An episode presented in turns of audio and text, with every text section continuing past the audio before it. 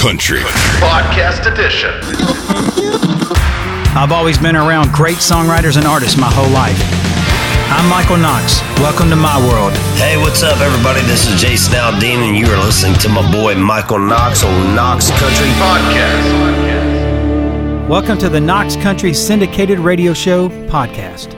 We have uh, Jaron Boyer in the studio today. Um, I've known Jaron a long time. I've actually probably been the guy. Um, I think I gave you your first cut, didn't I? That's right. Sure did. Which song? What What was it on? D- humor me, you know, just like praise me for a minute.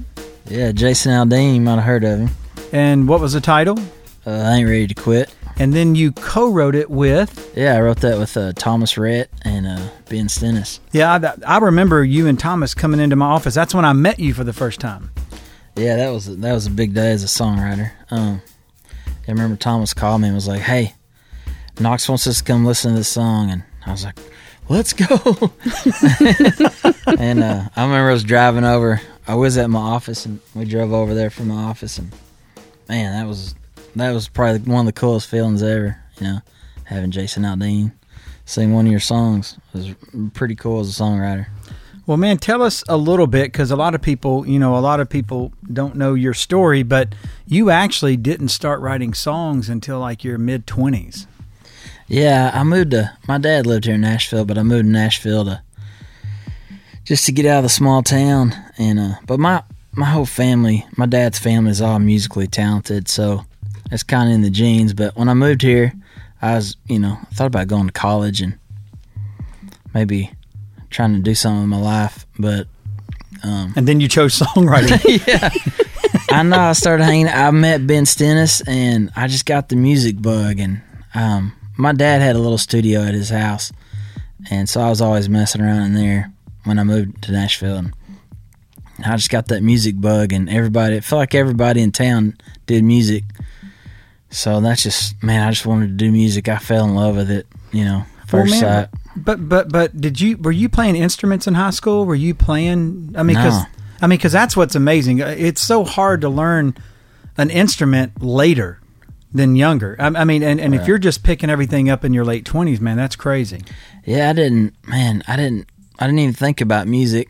I mean, I I loved music, but I was so into sports. I was playing every sport, so I really didn't have time. I mean, didn't have time to do music. You know, I was playing football, basketball, and ran track, and uh, just didn't really. I didn't really think about music until I moved here, and and then I just fell in love with it. Oh well, well, when things started, um, who was your first publishing deal with? I was with Bug Windswept. Uh, a guy named David Corlew um, heard some of my stuff, and he did a little co-venture with Bug Windswept at the time. And then Bug Windswept ended up getting bought by BMG. So when you were at Bug and Windswept, did, were you getting cuts there? Were you getting some activity there? Or was it more just starting starting up? Uh, yeah, I had a few cuts here and there. I felt like I was, you know, my publishers kept telling me I was on the verge of just, you know, breaking. You know, I never, I didn't have any singles, but Well, you was- were known. cuts. Well, you had a reputation of, of kind of one of the earlier track guys, kind of around you know guys that were, were self contained, do their own recordings, you know, play you know play some instruments and and you know and kind of do it all self contained.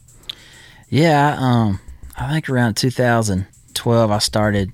You know, I bought me a little rig and I tried to be a producer. You know, just kind of got tired of just going to the, to the demo sessions and and I kind of wanted to control. You know, when you're in the demo sessions, you're doing it so fast, and I just kind of wanted to take my time and peel apart some parts and add parts and so much. Yeah, I got into that, and I man, I I feel like I lived in my office forever.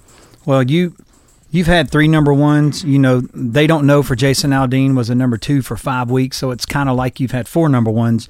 Right. But um, but like you started out with working with guys like writing with guys like Sam Hunt, Thomas Rhett. I, I mean, you know, you were writing with a lot of young artists and a lot of guys like that. I mean, so you had an you had a little bit of a of an ear for for kind of things that were moving forward. Yeah, I was man. Just to talk about the kids that started up when I first signed. I was riding with FGL. They were still in college, and um, they had this cool little band and this cool following. And Thomas Rhett was he was still in college, and um, I think Ben Vaughn was like, "Hey, I got to get you with Jaron." and so I was one of the first co-writes Thomas Rhett. We become good buddies, and we we man fuck we wrote every day. And then um, Sam Hunt, I remember he first come to town and he was looking for songs, and BMG played him some songs, and he didn't like anything, and they were like, "Well, let's, let me play you some of Jaron's stuff. It's it's this new, fresh stuff, and it's kind of ahead of everything. But listen to it." And and uh, he was like, "Yeah, I want to write with this guy." So me and Sam, we ended up writing. We wrote, man. We, I mean, I was the first of his career, but we wrote a bunch of songs together. And But you had one end up on that first record. Yeah, I did. Yeah, it's called um, Vandalizer. But yeah, Sam. I So was Sam. he in college at that time, or was he? he he was um he just he was at Kansas City uh football at the Chiefs. Yeah. He was at their training camp and he got cut. And he, he told me he's like, Man, I'm glad I got cut. I I wanted to come to Nashville and do music. That's cool. Yeah, it was pretty cool. Well, um, well, let's dive into a couple of these songs, man. Because um, your first number one, "Hell of a Night." Yeah. You know, c- kind of tell me how that kind of came about, who you wrote it with, and and the kind of the story behind it. Yeah, I wrote that with Zach Crowell. He um he's Sam Hunt's producer. And I was writing with Zach quite a bit at the time and, and Adam Sanders.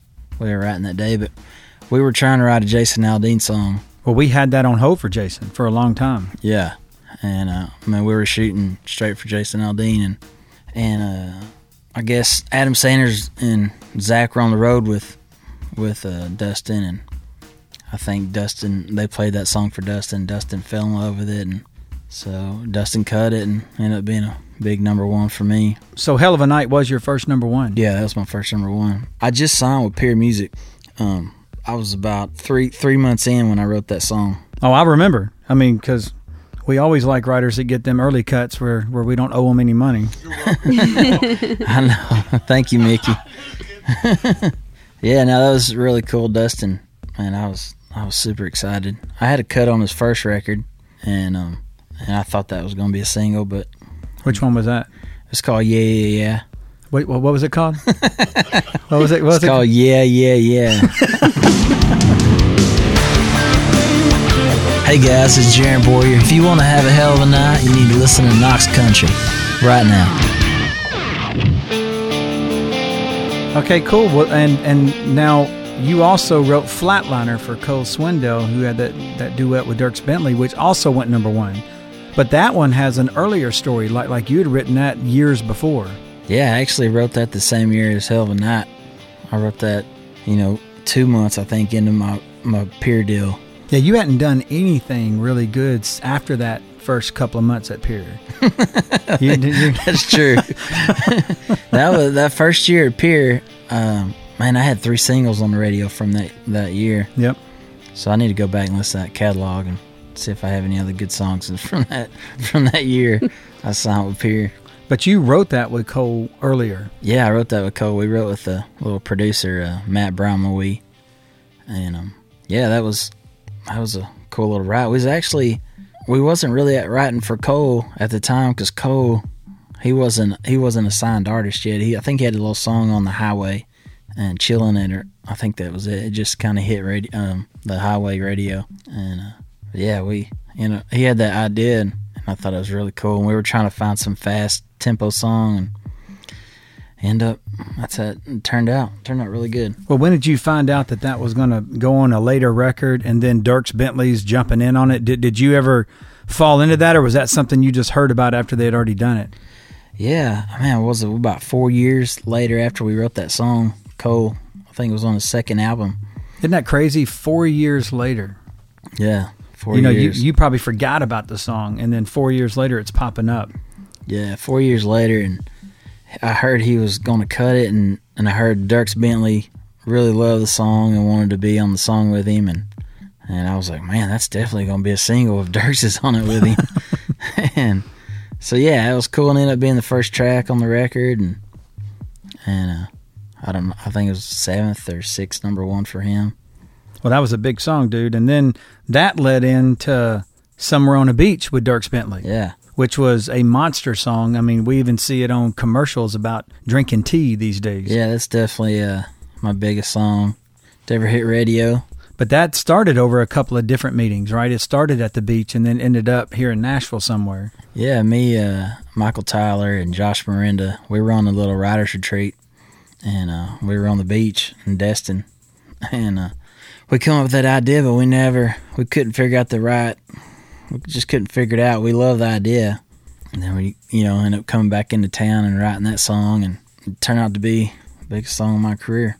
Yeah, but when So y'all far. came, what when y'all came up here, y'all were you were working on another song, correct, or something like that, and then and then y'all got drugged back into that one. Yeah, we were working on another song, and, and Michael Tyler was off that day, or he was, I don't know what he was doing, but he he was finishing whatever he's doing. But he knocked on my door, my office, and he came in, and we played him a little track we were working on, and he was like, "Man, let's write that somewhere on the beach song to this track." And and anyways, he, you know, Michael Tyler did his little magic and started the song, and So that was a huge song that earned you a SESAC Song of the Year award.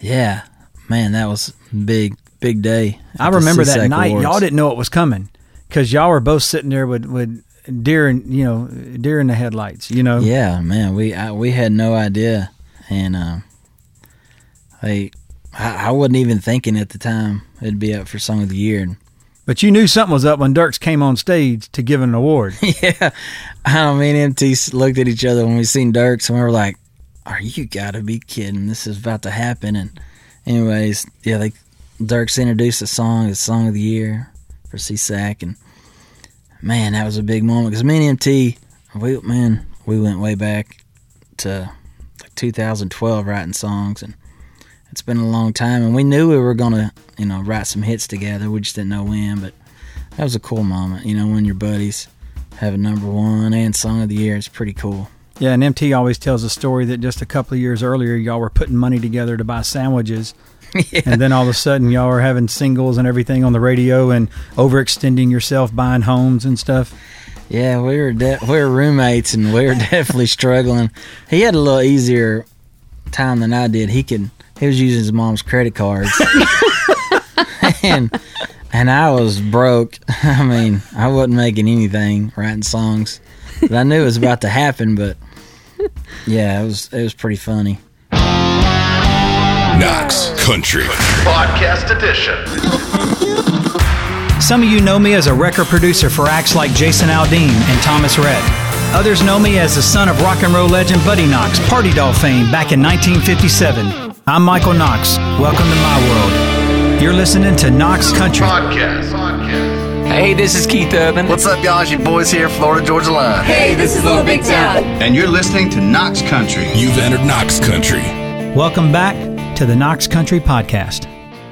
Now, let's talk about the best sounding cut you've ever had. They don't know.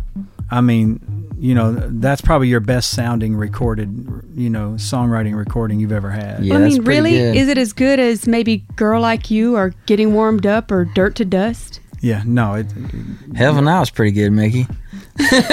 no, sorry. yeah, man, they don't know the sound. Yeah, it was awesome. Um, that but they a- don't know, man. It just hung out at number two for like five weeks, six weeks. Yeah, it hurt that didn't go number one, but Yeah, well, It those ho- well those holiday peaks, man, are tough. You know, you get caught up in that, in that, you know, frozen chart section. nah, it was. But it was still really cool to see Jason Aldean have the They Don't Know tour. I mean, I've always looked up to Jason, and he's definitely been my favorite artist. And have him sing your song on on tour is, man, that's that's a pretty big moment for a songwriter. Well, man, you had the title of the album, the title of the tour, a single off that record. Now this record, um, you you have a couple of cuts on there this year. You know, Yeah, and, three cuts. Yeah. and he's opening his show with one of them. Have you got Yeah. to see that yet in any form? Yeah, I just seen a little video. What's the name of that one? Uh, getting warmed up. Yeah, Yeah, that's really. I feel like that's going to be one of my next big songs, and "Girl Like You" is going to be a big, like a big but song. on but on getting warmed up, you reached into your rap world, right? You know, your your heart and soul. yeah, it was pretty funny on that song. Uh, we wrote the song, and and I had a little work tape, and I had a little, I have like all these packets from Jay Z and of rapping and clips and stuff, and so I just threw a little clip of Jay Z at the end rapping, and I kind of quantized it where it fit on the tempo, and I sent it to the guys, and the guys were texting back laughing, and and they're like, "Oh, that's so awesome have Jay Z at the end." And I was like, "Man, I like this song would be cool if we had some cool rapper or Jay Z or just something like that." And and then uh, you come in my office one day, and I was playing you the work tape. I was like, "Hey, come check this song out. I got you got to hear it." And I forgot I had Jay Z at the end of it rapping, and and I got to the very end, and Jay Z, you know, pops up at the very end of the song and starts rapping, and and Knox kind of grins, but and he's like, "Man, I really like that part." He's like, "Y'all got to come up with it. Y'all got to come up with something like that in the song." He's like, "He goes, that's a cool moment."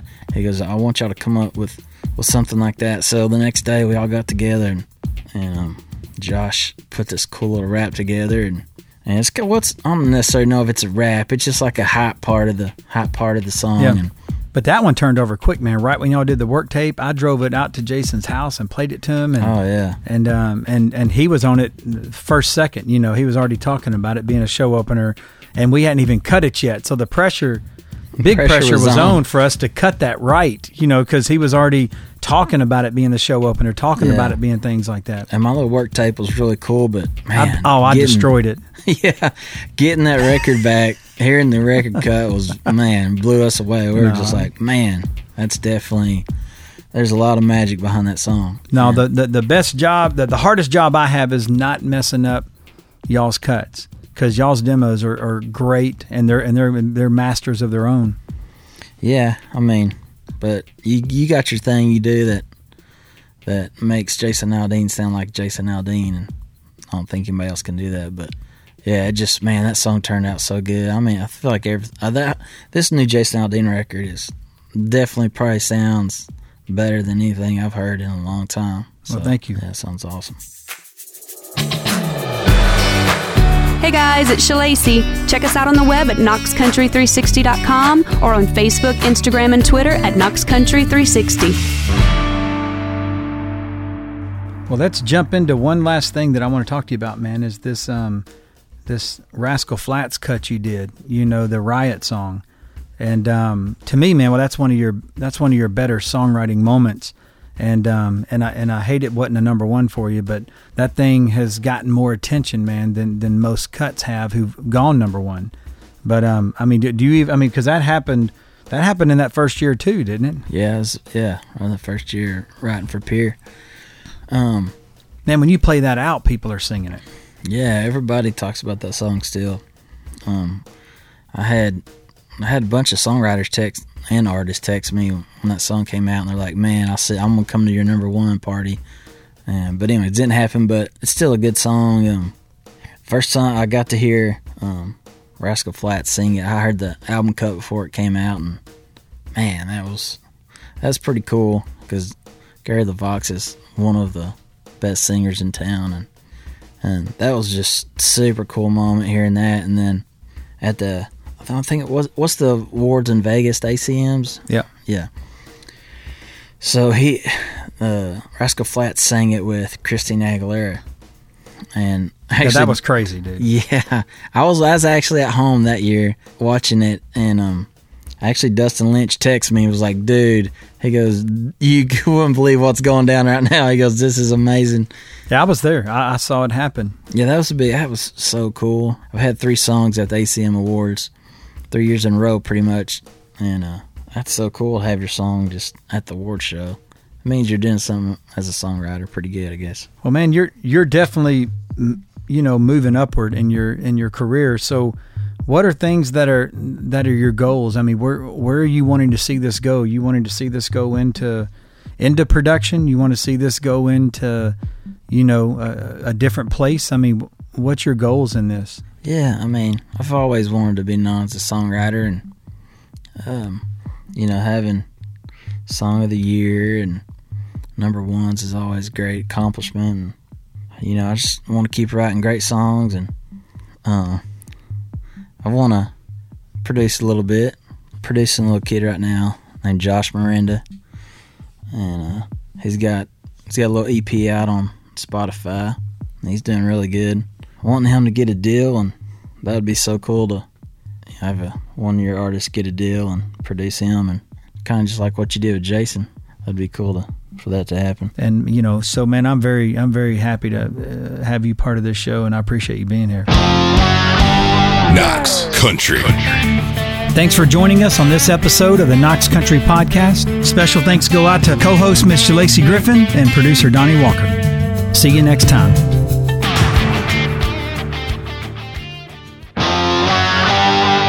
You've entered Knox Country Outtakes. Um, do we need to take a break? I mean, are you, are you you need to calm down, or do we? Need- We got serious there for a second. Jaron, Jaron can lay back, buddy, real quick, because this ain't the Jaron. Okay. This ain't the this ain't the Jaron we get to hang out with every day. All, all of a sudden, it's like he's going crazy. Did I said, "Hey, take a Jaron, what's your goals?" My goals are I mean that that song earned you the 2013 SESAC Song of the Year award.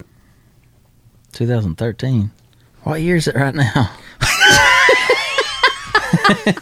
2018. You sure?